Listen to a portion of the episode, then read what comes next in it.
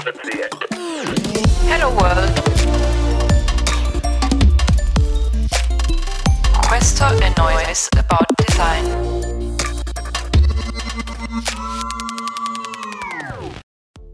Nella puntata di oggi intervistiamo una persona che ho conosciuto tanti anni fa quando facevamo le Co-Design Jam a Roma, in quel di Officina Libetta, dove c'era il gruppo dei Co-Design Jam, appunto, che aveva portato insieme una serie di persone a darsi delle sfide di progettazione e doverle risolvere durante i due giorni, tre giorni di tempo che gli si dava.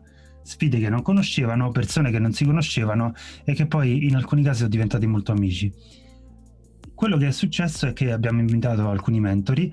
Uno di questi mentori era proprio la persona che stiamo per eh, presentare e ci è venuto a parlare di service design che all'epoca per me era quasi sconosciuto, era un terreno inesplorato, tuttora lo è per la maggior parte, ma incomincio a dire, capire alcuni perimetri e eh, ci ha parlato delle sue esperienze tra Londra e Lisbona dove ha studiato e lavorato eh, con soddisfazione nel settore e ci ha abbastanza catturato. Poi nel frattempo ci siamo rincorsi, collaborato, fatte cose insieme, ho partecipato a un suo corso, insomma la faccio breve.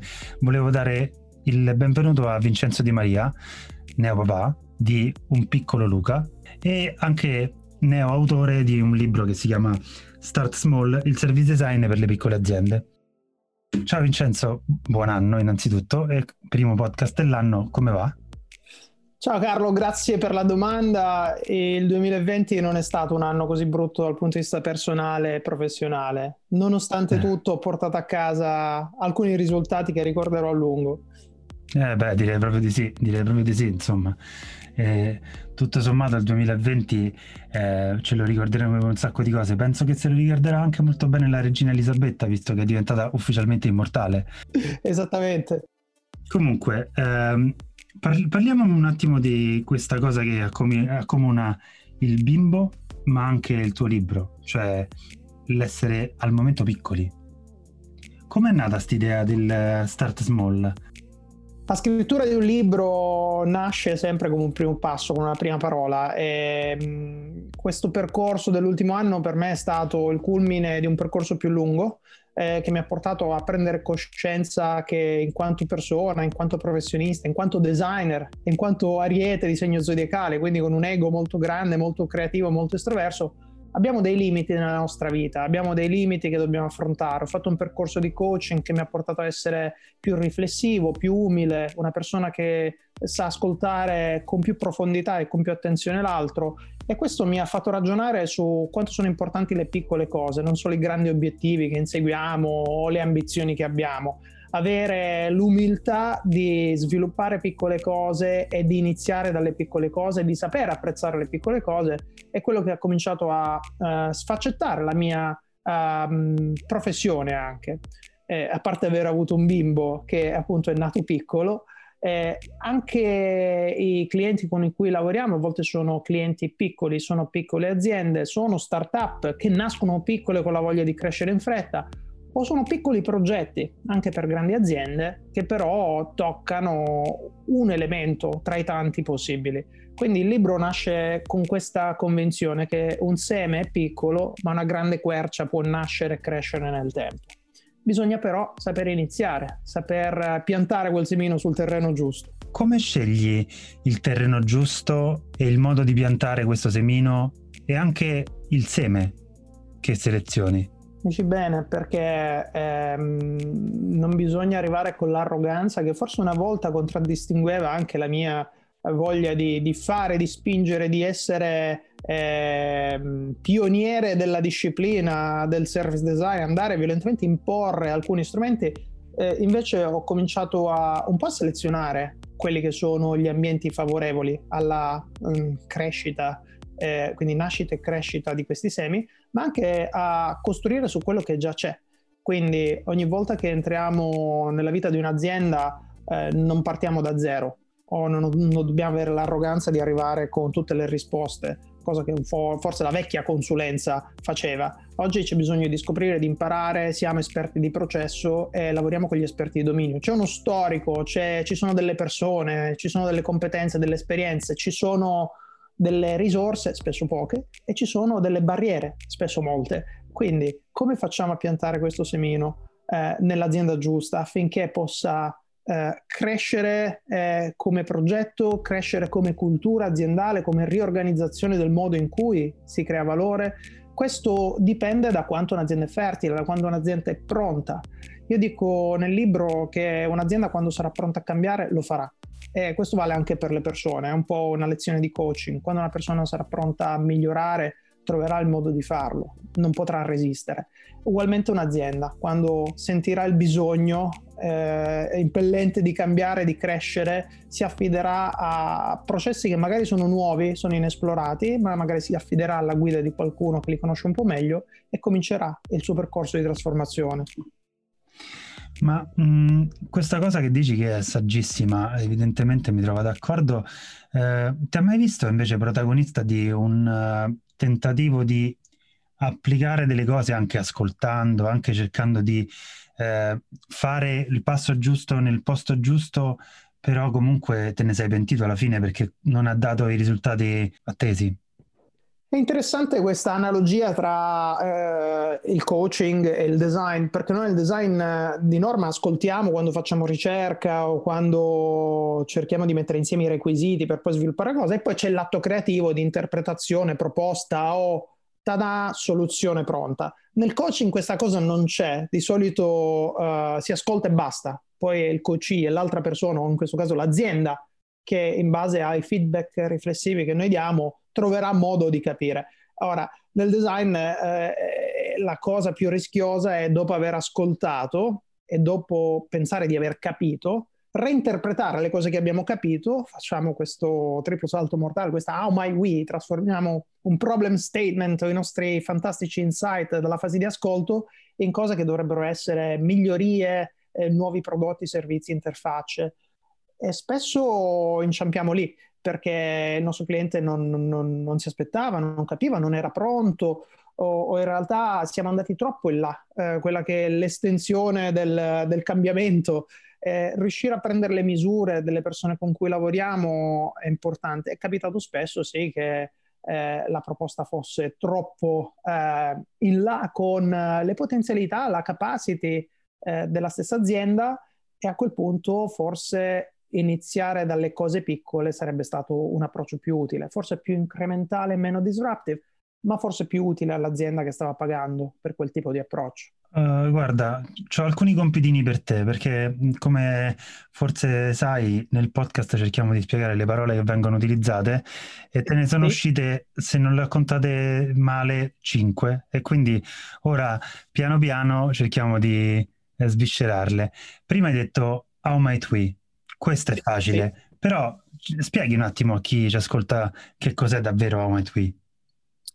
È una tecnica che forse il mondo del design thinking, che è quella pratica di pensare e agire come un progettista, ha teorizzato come quel passaggio fondamentale tra la fase di ascolto, analisi e ricerca, in cui si comprendono delle cose, in cui si mettono insieme delle informazioni, il modo in cui si capiscono delle cose, quindi, ah, ho capito qual è il problema che non ti fa acquistare sul carrello questa cosa, ho capito cosa pensano veramente i tuoi clienti e poi si eh, ribalta in uh, maniera generativa quello che era un problema in una, fa- in una frase domanda, quindi una frase interrogativa che inizia con come possiamo noi ribaltare questo problema?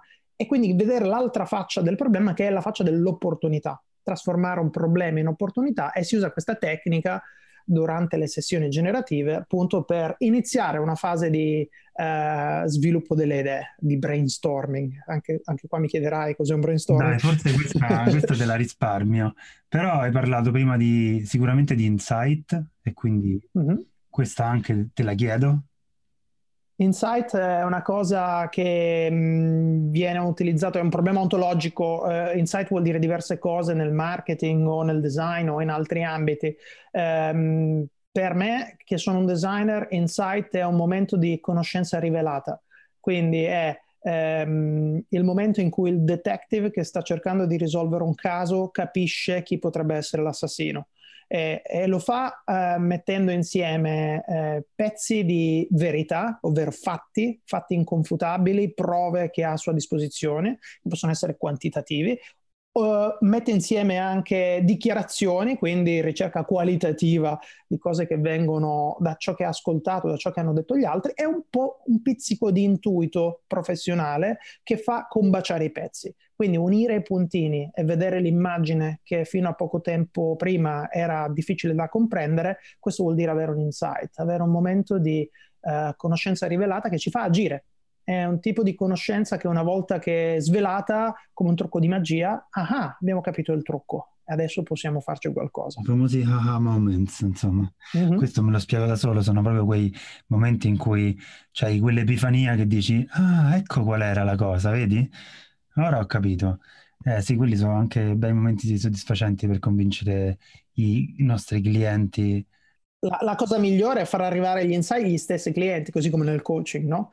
Far uh, essere solo in, man- in, modalità maieutica, far emergere e aumentare la visibilità condivisa di ciò che sappiamo e far arrivare al cliente a dire ah ah. Guarda, assolutamente abbiamo cominciato tempo fa a fare un progetto in cui sapevamo che era brutto quello che stavamo per eh, rifare, ma abbiamo comunque cominciato a far un giro di test di usabilità in cui abbiamo chiesto che i clienti fossero presenti per vedere con gli occhi dei loro utenti dov'è che fallivano i loro utenti e questa cosa è stata abbastanza utile che durante tutto il processo di design successivo eh, lo utilizzavamo come elemento comune di, di conoscenza. Ti ricordi Marco che faceva quella cosa lì? Allora questa cosa la dobbiamo evitare. Ecco, questo sembra sempre banalità quando ce le diciamo. Dopodiché, però, vai in giro dalle persone, queste cose non la fanno e è, come dire, abbastanza drammatico per loro. Perché...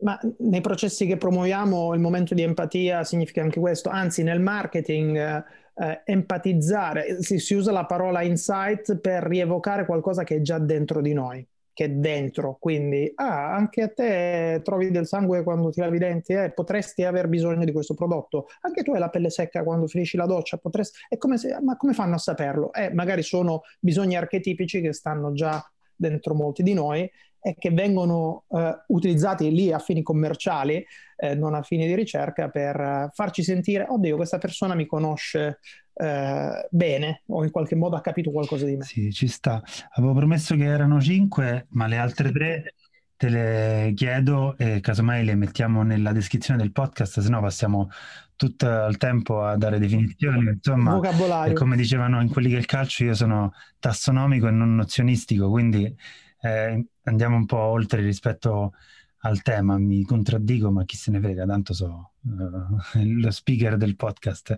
chi mi viene a dire qualcosa. Eh, ci ha detto, ehm, parli- partiamo dalle cose piccole e dall'ascolto, ma anche dal, dal portare le persone a un livello di essere pronte in qualche modo di fare il, il passo successivo. Mi viene in mente che è un po' anche il gioco che si fa da facilitatori. Facilitare vuol dire rendere facile, ma anche rendere abili altre persone a fare le cose con la facilità uh, che, che, ci metterebbe magari un professionista. Ovviamente eh, c'è un livello di difficoltà crescente nelle cose. Io nel libro parlo alle piccole aziende dicendo che il service design come disciplina è una cosa che può essere anche molto costosa, è un progetto di service design è diverso da un altro progetto di service design che può costare centinaia di migliaia di euro, ma poi mi chiedo come potrebbe una farmacia durante la pandemia del Covid spendere 5.000 euro per fare un piccolo progetto di service design, quali sono i benefici che potrebbe ricavarne. Quindi eh, e, e per chi 5.000 euro sono ancora tanti, dire ok, ma se spendo 500 euro in service design, che cosa veramente posso fare? Allora fallo da solo. Come fai a farlo da solo? Come fai a, a prendere alcuni degli strumenti, metodi e, e, e, tanti processi che sono già disponibili online e farli propri e cominciare a costruire magari non un progetto completo, ma usare alcuni processi, alcuni appunto strumenti o tecniche come quelle che abbiamo uh, descritto poco fa e, e, provarle a calarle nel, nel proprio quotidiano. Quindi fare service design vuol dire progettare servizi migliori o migliorare servizi esistenti. Farlo per intero vuol dire tante cose. Farlo o cominciare a farlo in piccolo vuol dire acquisire alcune di queste tecniche, modi di fare, metodi e strumenti che ci possono aiutare nella quotidianità. E il facilitare significa saper spiegare questi strumenti e metodi. Noi facciamo formazione, ma facciamo divulgazione anche. Abbiamo, abbiamo iniziato questo podcast parlando delle gem, che sono un, un ottimo strumento che è intorno a una piccola intuizione, ovvero condividere creatività, voglia di fare. Per tre giorni tante persone si riuniscono in giro per il mondo gratuitamente per eh, ludicamente progettare servizi che non esistevano tre giorni prima e lo fanno perché come in una jam session musicale è più importante l'esperienza e quello che impariamo dall'esperienza che il risultato stesso in quelle che sono le jam. Quando lavoriamo con le aziende anche il risultato conta ovviamente. Ah beh, certo, assolutamente. Ti faccio una domanda provocatoria però. Prima hai detto che eh, è importante anche che le aziende possano mutuare alcune delle tecniche che portiamo avanti come professionisti e che possano adottarle in qualche modo per avere dei risultati magari diversi, minori, però in ogni caso significativi. Eh, questa cosa non rischia di essere un po' come l'autodiagnosi su Google, cioè prendersi una tecnica e ve- vedere se, se la so fare e in qualche modo fare più danni che eh, benefici?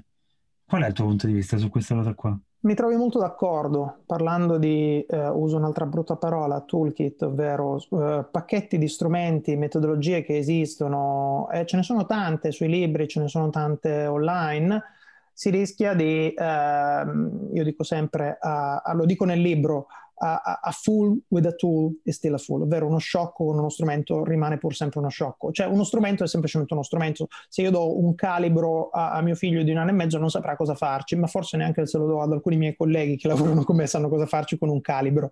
Ehm, quindi ogni strumento ha la sua funzione, deve essere usato con la giusta maestria. Eh, Tant'è vero che io nel libro uh, Start Small parlo di attività e ho anche abbassato un po' il livello del linguaggio, nel senso uh, le attività non sono sempre codificate o uh, questo è lo strumento, l'accademia dice che bisogna farlo così, se non lo fai così è sbagliato, ma faccio degli esempi tipo fai l'inventario dei tuoi punti di contatto. Che, che può sembrare, non è uno strumento, un metodo codificato nel mondo del design, ma è una cosa semplice da fare, fare un inventario di tutti i pezzetti del tuo servizio, mettili tutti sul tavolo, se sono fisici, digitali, cioè fare, e vedi se c'è coerenza. È un esercizio, un'attività che semplificata sufficientemente può già dare eh, un tipo di, di, di, di, risposta su quanto sono coerenti eh, i pezzi del mio servizio. E quindi sì, sono d'accordo che c'è il rischio, ehm, e infatti quello che dico nel libro è ci sono delle attività facili che si possono fare da sole, ci sono delle attività dove è meglio farsi aiutare da un esperto, ci sono delle attività che si possono fare a, moda- a mo' di scambio, eh, si può fare per esempio prendere un gruppo di studenti in università e accettare il fatto che non sono dei professionisti già belli formati, eh, li pago meno o non li pago a seconda della circostanza, però posso sperimentare per quattro mesi creando un brief, ovvero una sfida progettuale che è vera cioè parte dalla mia azienda ed è una sfida concreta nel mondo, però la do in pasto a dei giovani designer che si stanno formando. Il risultato non sarà il migliore possibile, ma io a basso costo e a basso rischio avrò capito qualcosa di come la gente progetta. Questo è un tema molto interessante perché è vero che eh, c'è il rischio dell'autodiagnosi, però allo stesso tempo è pure vero che se uno ha mal di testa prende un moment e grossissimi danni non può farli. Allo stesso modo mi è venuto in mente che eh, bonariamente ti direi che è quasi paraculo dal nostro punto di vista di progettisti fargli fare l'inventario dei punti di contatto, perché di fatto è una cosa che nel momento in cui ci chiameranno a lavorare ci servirà. In qualche modo è un tipo di attività che comunque faresti fare. E mm-hmm. mi viene in mente che questo tipo di cose, che tra l'altro mi trova d'accordo perché mi è capitato pure a me di suggerire a persone che non avevano budget da investire per grandi professionisti di assumersi il rischio di prendere una persona junior su cui puoi vedere quello che succede e nel frattempo imparare insieme. È, è pur sempre, come diceva Nielsen, un test di usabilità è meglio che nessun test di usabilità. Sì, assolutamente. Quindi, insomma... ti svelo un aneddoto che Vai. il titolo in progress, il working title del libro per diversi mesi non era Star Small, ma era un braccio di ferro tra low cost service design, quindi service design a basso costo, e DIY design, cioè eh, fatelo da solo. Ovviamente entrambi questi titoli avevano dei limiti. Uno sembrava sminuire, denigrare quello che è una disciplina che effettivamente ha dei costi, come tutte le discipline complesse, come la consulenza, un service designer può chiedere anche 900.000 euro al giorno tranquillamente per tanti giorni all'anno e, e quindi incidere su un budget di una, di una media azienda. E, e però eh, sembrava denigrare appunto dire che, che, il buon design può costare poco. No, in realtà quello che, che dico io che è una buona idea non costa tanto di per sé è arrivarci a quella buona idea e saperla implementare con le risorse che uno ha a casa o in azienda, che, che, che è la vera, la vera ingegnosità. Non, come direbbe Edison, è 1% ispirazione e intuizione e 99% lavoro e sudore.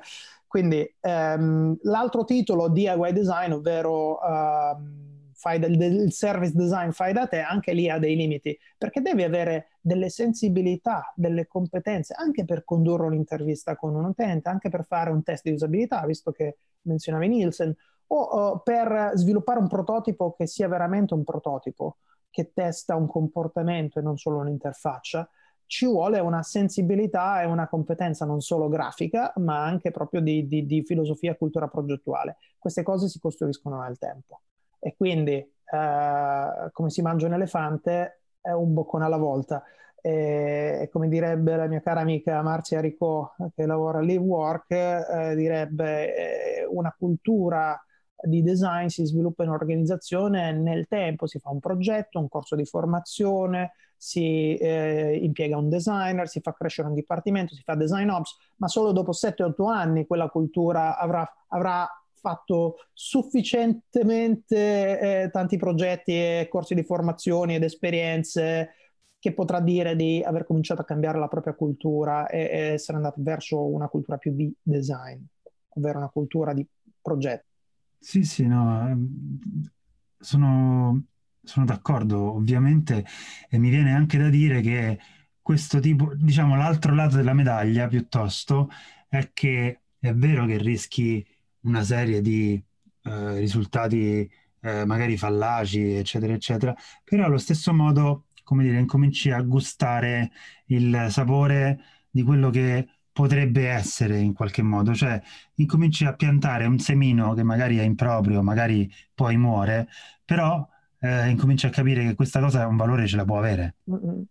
Il libro si apre con una quotazione abbastanza scontata, una citazione di Achille Castiglioni, uno dei product designer architetto eh, tra, tra, i miei preferiti, che dice se, se non siete curiosi lasciate perdere.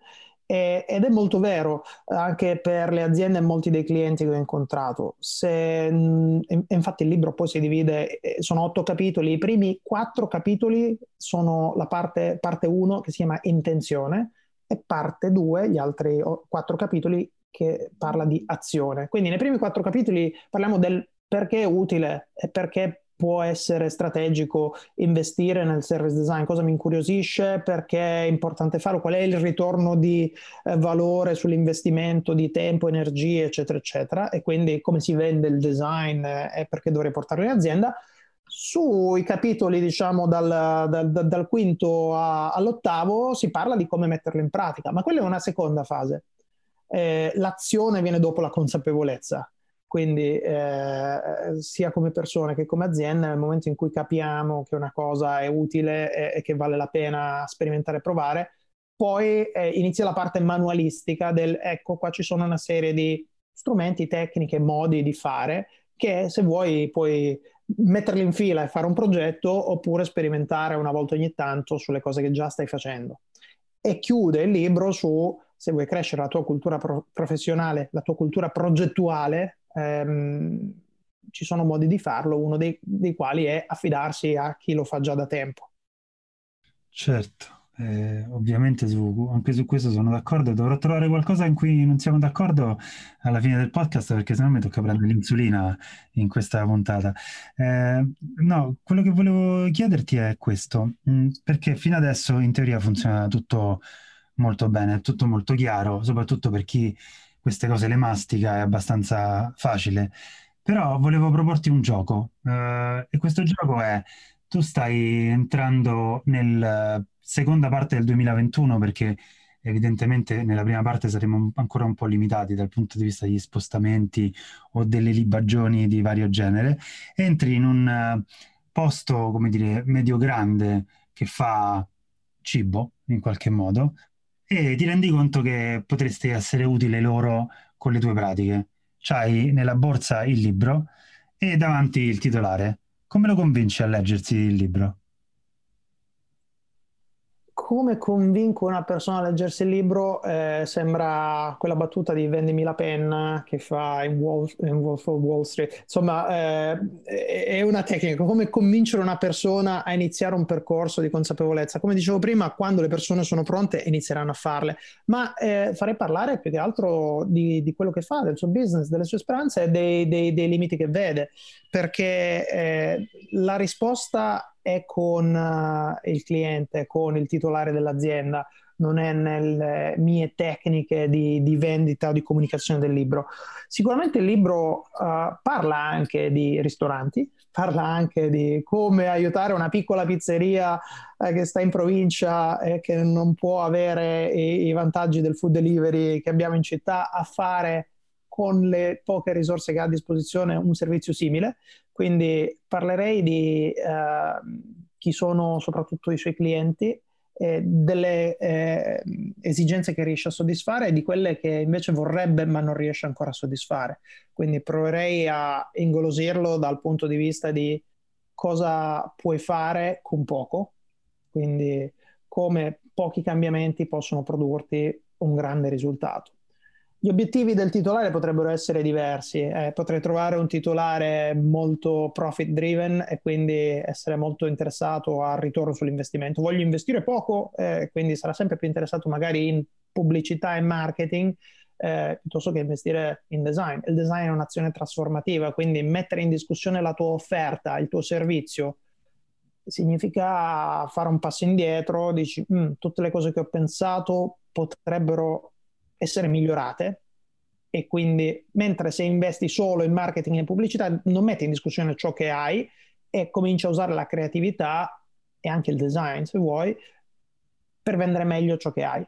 Solo nel momento in cui metti in discussione il tuo servizio, lì è dove eh, anche il libro si, si incunia un po', mina un po' di, di, di certezze e però costruisce in un modo antifragile e qua ti invito a nozze nel chiedermi che, che cos'è, eh, in modo antifragile, nel senso più va avanti il mondo e più ci sono cambiamenti, come facciamo a rendere la nostra piccola azienda, anche il nostro ristorante, più capace di adattarsi al cambiamento e magari diventare sempre più robusto, più cambiano le cose. Che significa non solo il modello di business, ma anche il tipo di servizio che offriamo. Beh, mo te la sei chiamata e mo ti tocca dire che cosa significa antifragile e da dove viene, insomma.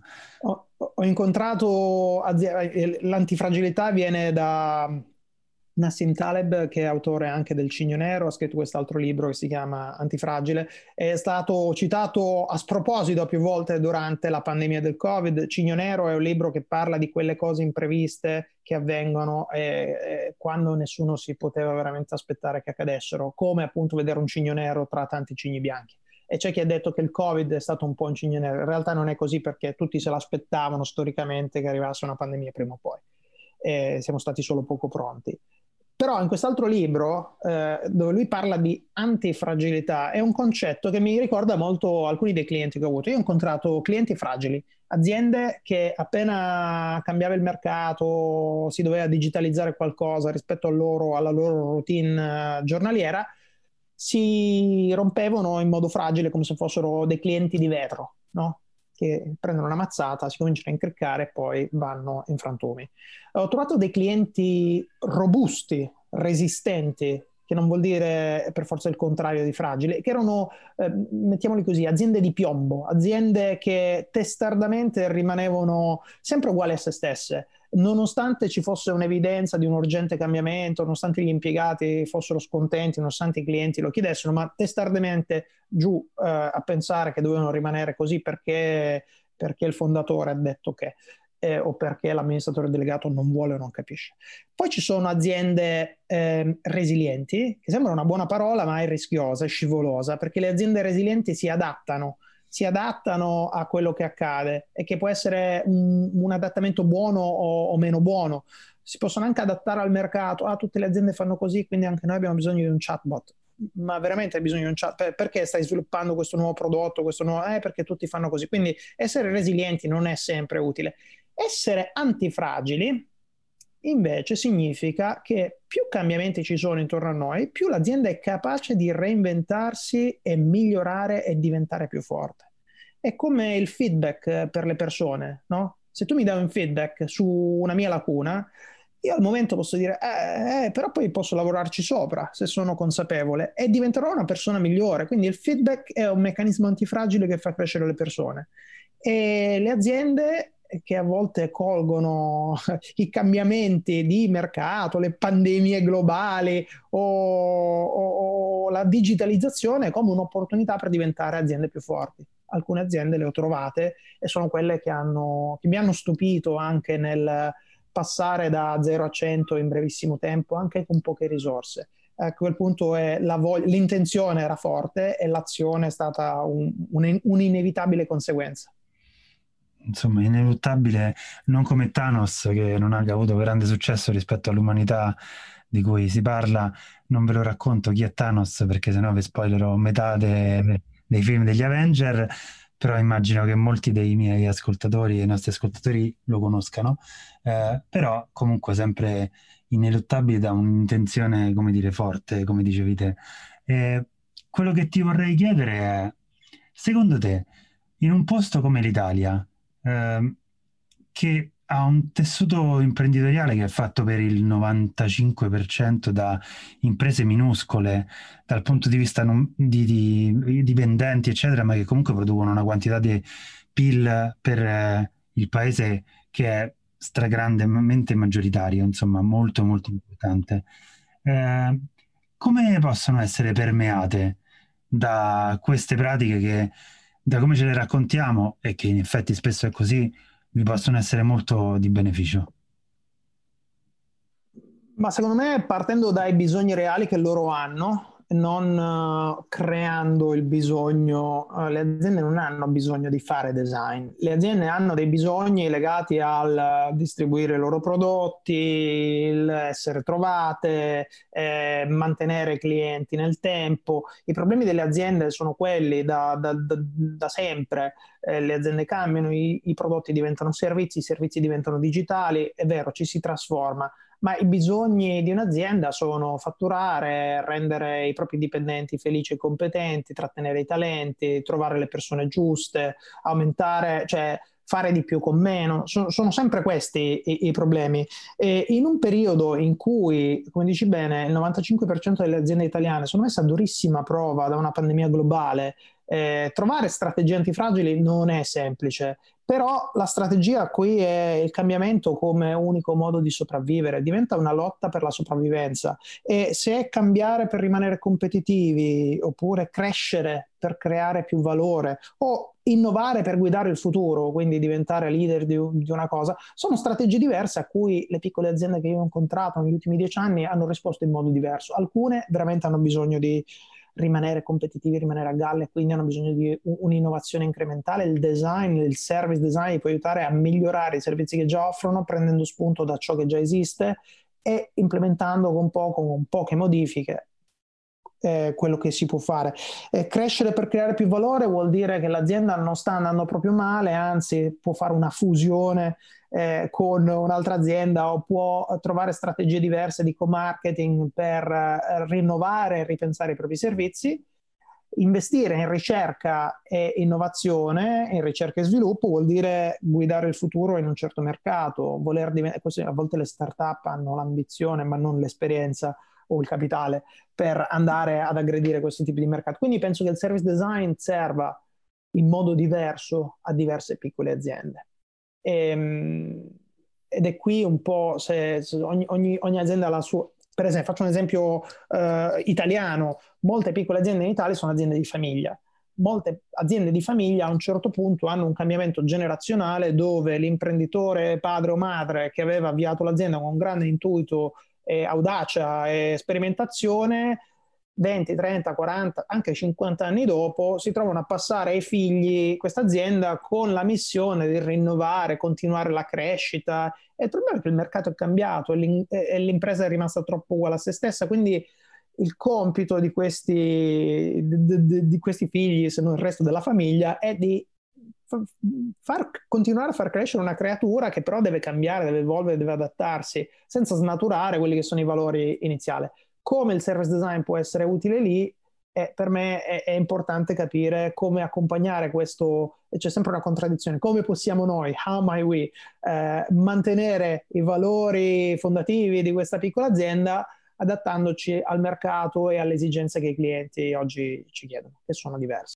Questa è un'epoca in cui la pandemia che stiamo subendo in qualche modo è stato il più potente digital transformation manager per le aziende che si possa vedere. In una vignetta che ho visto più volte c'era pitturato questo, ehm, questo consesso di persone che parlavano di digital transformation e al posto del manager di digital transformation c'era il Covid-19 perché molte aziende si sono trovate costrette a rivedere gran parte dei loro processi perché banalmente non potevano più lavorare come prima.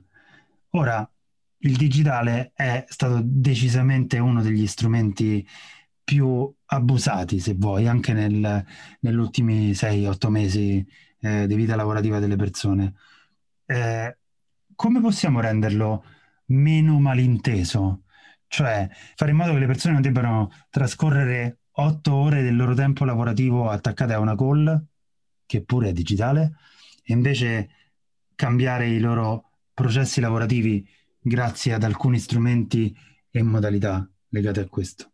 Perché quello che ho visto delle aziende è stato un po' questo il rischio, cioè persone che mi dicevano ho passato tutto il giorno in call, però non c'è niente di smart in questo cosiddetto smart working, nel senso che stai cercando di mutuare la vita d'ufficio attraverso uno schermo, non c'entra niente con il lavoro intelligente.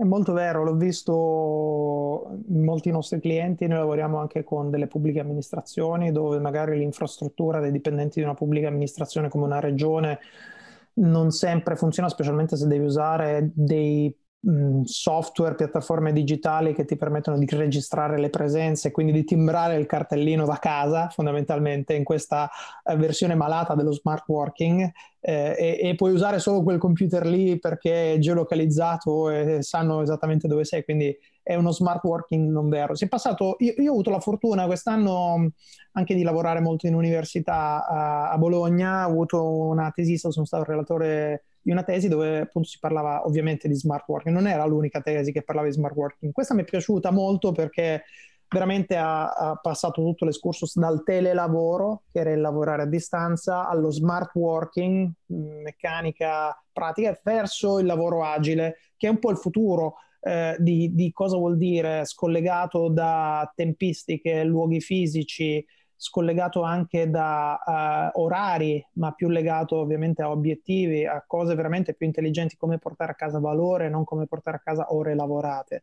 E, e in questa tesi c'era la ricerca anche del controllo, come faccio da un certo punto di vista a misurare la performance dei dipendenti che non vedo in ufficio e c'era anche la ricerca psicologica di come faccio a non lavorare troppo quando lavoro in smart working se non mi rendo conto di quando sto producendo, quindi devo dimostrare che sto lavorando e quindi faccio overworking più che smart working.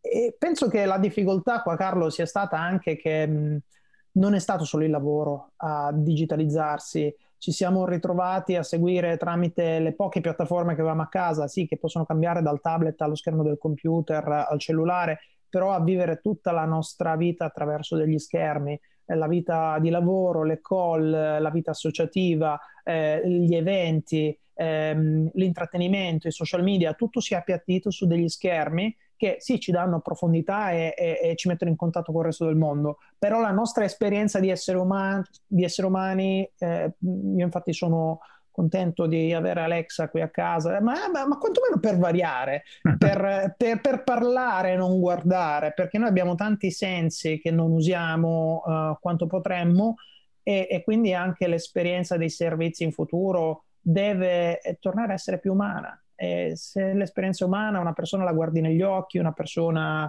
la ascolti, eh, una persona la, la, la, tocchi, una persona quasi la annusi, cosa che ancora nel digitale per fortuna forse non, non si può fare, però ehm, penso che la tecnologia, i nuovi servizi, le esperienze del futuro devono tornare a essere un po' più umane, e che vuol dire considerare eh, il 100% del nostro essere, anche le intelligenze artificiali che verranno. cioè, essere digitali non vuol dire guardare uno schermo e basta, vuol dire interagire con... Uh, un potenziale di informazione illimitato, una capacità di calcolo illimitata, ma le esperienze che dobbiamo avere non sono toccare uno schermo o mandare avanti delle immagini, ci sono altri sensi da esplorare. Voice User Interface, ovvero le interfacce vocali, sono una delle tante cose, l'internet delle cose, IoT è un altro aspetto, quindi torneremo secondo me in un mondo più sensoriale e meno digitale. Così ci riprenderemo anche il senso originale di termini come user experience, che eh, se pensiamo alle aziende, è confinato alla progettazione di siti web, applicazioni mobile o web, eccetera, eccetera, ma in realtà nasce sull'usabilità delle esperienze, che sono di, di norma multicanale, sfaccettate, che avvengono in momenti diversi, in, in luoghi diversi. Quindi penso che torneremo di nuovo verso questa, questa sfaccettatura del termine design, termine esperienza. Guarda, sono d'accordo, ne parlavo qualche tempo fa nella preparazione del workshop del Wood che abbiamo fatto con eh, Andrea Colamedici, eh, Maura Cancitano e Donata Columbro eh, a novembre scorso mm-hmm. e ne parlavamo proprio nell'ottica, se vuoi, un po' super nerd, ovvero come esseri umani siamo abituati ad avere cinque sensi e una socialità che ci permettono di processare un sacco di metadati, anche se non ce n'è accorgiamo che sono tutti quegli elementi contestuali. In ufficio, ne parlavo oggi con, in una call di lavoro, eh, se non ti capisci con una persona, magari ti guardi un attimo negli occhi, ci parli un secondo e questa cosa più o meno la, la sciogli. E quando stai a che fare con un mezzo mediato come il computer, uno schermo, eccetera, eccetera, c'è bisogno di un sacco di metadati in più che spieghino se quella frase era una battuta, eh, era veramente quello che volevi dire. In qualche modo, anche sentendo la puntata con Erin Casali che abbiamo mhm. registrato nella prima, nella prima stagione, c'è bisogno di documentare molto di più per iscritto, essere molto più verbosi nel lavoro immediato, ma anche nella socialità immediata, perché alla fine stiamo processando questi metadati solamente tramite l'udito e la vista, se va bene. Mentre siamo abituati a essere eh, eh, esseri da udito, vista, memoria, gusto, olfatto, insomma, anche se la memoria non è di per sé un senso in qualche modo, però ci, ci sono anche vari tipi di memoria. Ora non mi, non mi andrò a impelagare in qualcosa che solo Stefano Bussolon o qualche altro collega tipo la Donatella Borgeri che probabilmente saranno ospiti alle prossime puntate, quindi se siete arrivati fino a qui avete scoperto anche un piccolo spoiler ma eh, in ogni caso siamo abituati a essere persone fatte da tanti sensi diversi. E sta cosa di appiattirsi su solo due interfacce, letteralmente, ovvero occhi e bocca, in qualche modo diventa complicato da, come dire, non siamo stati programmati, non abbiamo ancora esperienza, forse riusciremo a farlo in un futuro se saremo costretti perché saremo in grado di essere antifragili, chissà. Mm-hmm. Però al momento credo che ci avremmo proprio bisogno di essere un po' meno digitali, nel senso di zeri e uni, e un po' più analogici. Siamo immersi nei servizi, nei prodotti, siamo immersi nel mondo, nella vita, siamo immersi in internet, però siamo immersi, siamo immersi e circondati, non siamo piatti appiattiti. Quindi, essendo immersi, dobbiamo essere immersi in un teatro durante un concerto, dobbiamo essere immersi in uno stadio durante una partita, dobbiamo essere immersi. Eh, ora, ovviamente, la pandemia ci porta solo ad avere queste immagini molto metaforiche, perché non so quando sarà la prossima volta saremo circondati veramente da tante persone. Però insomma siamo circondati da informazione e l'informazione può prendere tutte le forme che possiamo immaginare di dargli. Eh, e questo può essere anche qui un modo di parlavi di memoria, di farci ricordare meglio dell'informazione. Cioè se io vedo tutta l'informazione scritta o se vedo eh, 10.000 ore di podcast non mi ricorderò tutto, ma se ho esperienza immersiva di qualcosa, così come nella formazione, mi ricorderò meglio ciò che ho imparato, ciò che ho letto, ciò che ho visto, ciò che ho ascoltato. Quindi immergiamoci in questo che è il mondo. E se, per, se mi permetti una, un'ultima cosa, un ultimo invito, guarda, visto che parliamo di pandemia, ne abbiamo parlato ed è impossibile non parlarne, eh, queste grandi campagne di vaccinazione, io nel libro faccio anche una metafora medica e dico che le grandi aziende magari possono sviluppare strategie per rispondere ai loro mali, tipo una fusione aziendale, possono fare ehm, grandi interventi, trapianti a cuore aperto, amputazioni di arti che non servono più. Una piccola azienda a volte non può permettersi la, la, protesi bionica o di fare grandi interventi. Quindi una piccola azienda, quello che dico nel libro, fa agopuntura dei servizi, fa eh, con molta delicatezza, cerca di posizionare l'ago e fare un intervento meno invasivo possibile per avere il risultato migliore possibile. Ehm, è, un termine, una licenza poetica che io prendo un po' dall'agopuntura urbana, ovvero come fare un intervento di rigenerazione che poi dà eh, migliora la vita di un quartiere, uguale con l'organismo azienda o l'organismo servizio. Prendiamoci cura delle nostre piccole aziende perché eh, sono il nostro sistema produttivo, creano valore, creano lavoro ed è importante che il design sia presente perché il design contribuisce a questo. Quindi più agopuntura, meno amputazioni. Secondo questo è un po' il messaggio. Iniziamo dalle piccole cose. Mi sembra di buon auspicio visto il periodo, come dire, non particolarmente felice, anche perché io stesso non so bene quando riusciremo a, a rifare pace con incontri una persona e l'abbracci, la baci come succedeva non più di un anno fa, sostanzialmente. Anche lì inizieremo dalle piccole cose, mano sul petto, inchino, altri messaggi che sono piccoli modi di riavvicinarsi eh, ed essere insieme. Senti, ultima, veramente ultima domanda. A bruciapelo, il prossimo piccolo progetto dei sogni che vorresti cominciare a fare? Ah, è una bellissima domanda questa. Guarda, io ti proporrò una cosa, Carlo, che spero di fare con te per architetta. È una cosa che si chiama Design Match, ma non dico altro, poi ti racconto in privato, quindi è un piccolo spoiler. Eh, mi piace eh, una cosa che mi sono messo nei propositi di quest'anno, dopo tanto investimento, cioè quest'anno è stato un anno particolare per la pandemia perché ho avuto un bimbo piccolo che è nato perché ho scritto un libro, quindi è stato un anno che mi ricorderò per queste cose, però ho, ho voglia di partecipare, ovvero voglia di prendere parte. E questo non vuol dire per forza nella vita professionale, può essere la vita associativa, può essere spendersi per una causa, può essere in modo partigiano essere parte di qualcosa, sentirsi parte di qualcosa. Quindi eh, il mio piccolo progetto sarà bilanciare eh, ciò che il tempo che spendo in progetti con clienti con cose che nella mia vita sono comunque importanti, quindi prendere parte, mettere a servizio le mie competenze o anche il mio tempo semplicemente e, in cose in cui credo. Per come l'hai messa e per come l'hai impacchettata in differita e sul podcast, o questa parte la taglio oppure mi tocca partecipare a design match, qualunque cosa essa sia. Quindi speriamo bene, faccio eh, tutti gli scongiuri possibili, eh, ma in realtà sarà una figata come al solito e ovviamente concordo tendenzialmente con, anche qua con quello che dici, quindi adesso mi vado a fare di insulina di là, perché sennò poi stasera diabete a 2000. Eh, Vincenzo, che dirti? Eh, è sempre molto eh, interessante e figo chiacchierare con te. Pa- parlerei altre 7-8 ore e mi riservo il diritto di fare nuove puntate in nuove stagioni del podcast, tanto mi diverto come un cretino a farli, quindi insomma... Eh, Carlo, do- dovevamo iniziare da qualche parte, iniziamo in piccolo, mezz'ora basta, 7-8 ore e poi il futuro. Vincenzo, grazie mille di questa chiacchierata, è stata molto utile e significativa. Il libro, ve lo ricordo di nuovo, si chiama Start Small, eh, il service design per le piccole aziende per l'edizione dei libri della UX University. E, tra l'altro credo di essere stato un piccolo, in qualche modo, mh, ca- causa della scrittura di questo libro, perché l'uccellino mi ha detto che è nato in una chiacchierata eh, fatta durante un'edizione del nostro evento, quindi come dire, Al Wood. se non vi piace è colpa mia. Al VUD di Roma, al VUD di Roma, come sappiamo chi, chi, chi ha fatto un corso anti-incendistica sa che ci vuole il combustibile, il comburente, ma ci vuole soprattutto la scintilla e tu sei stato la scintilla.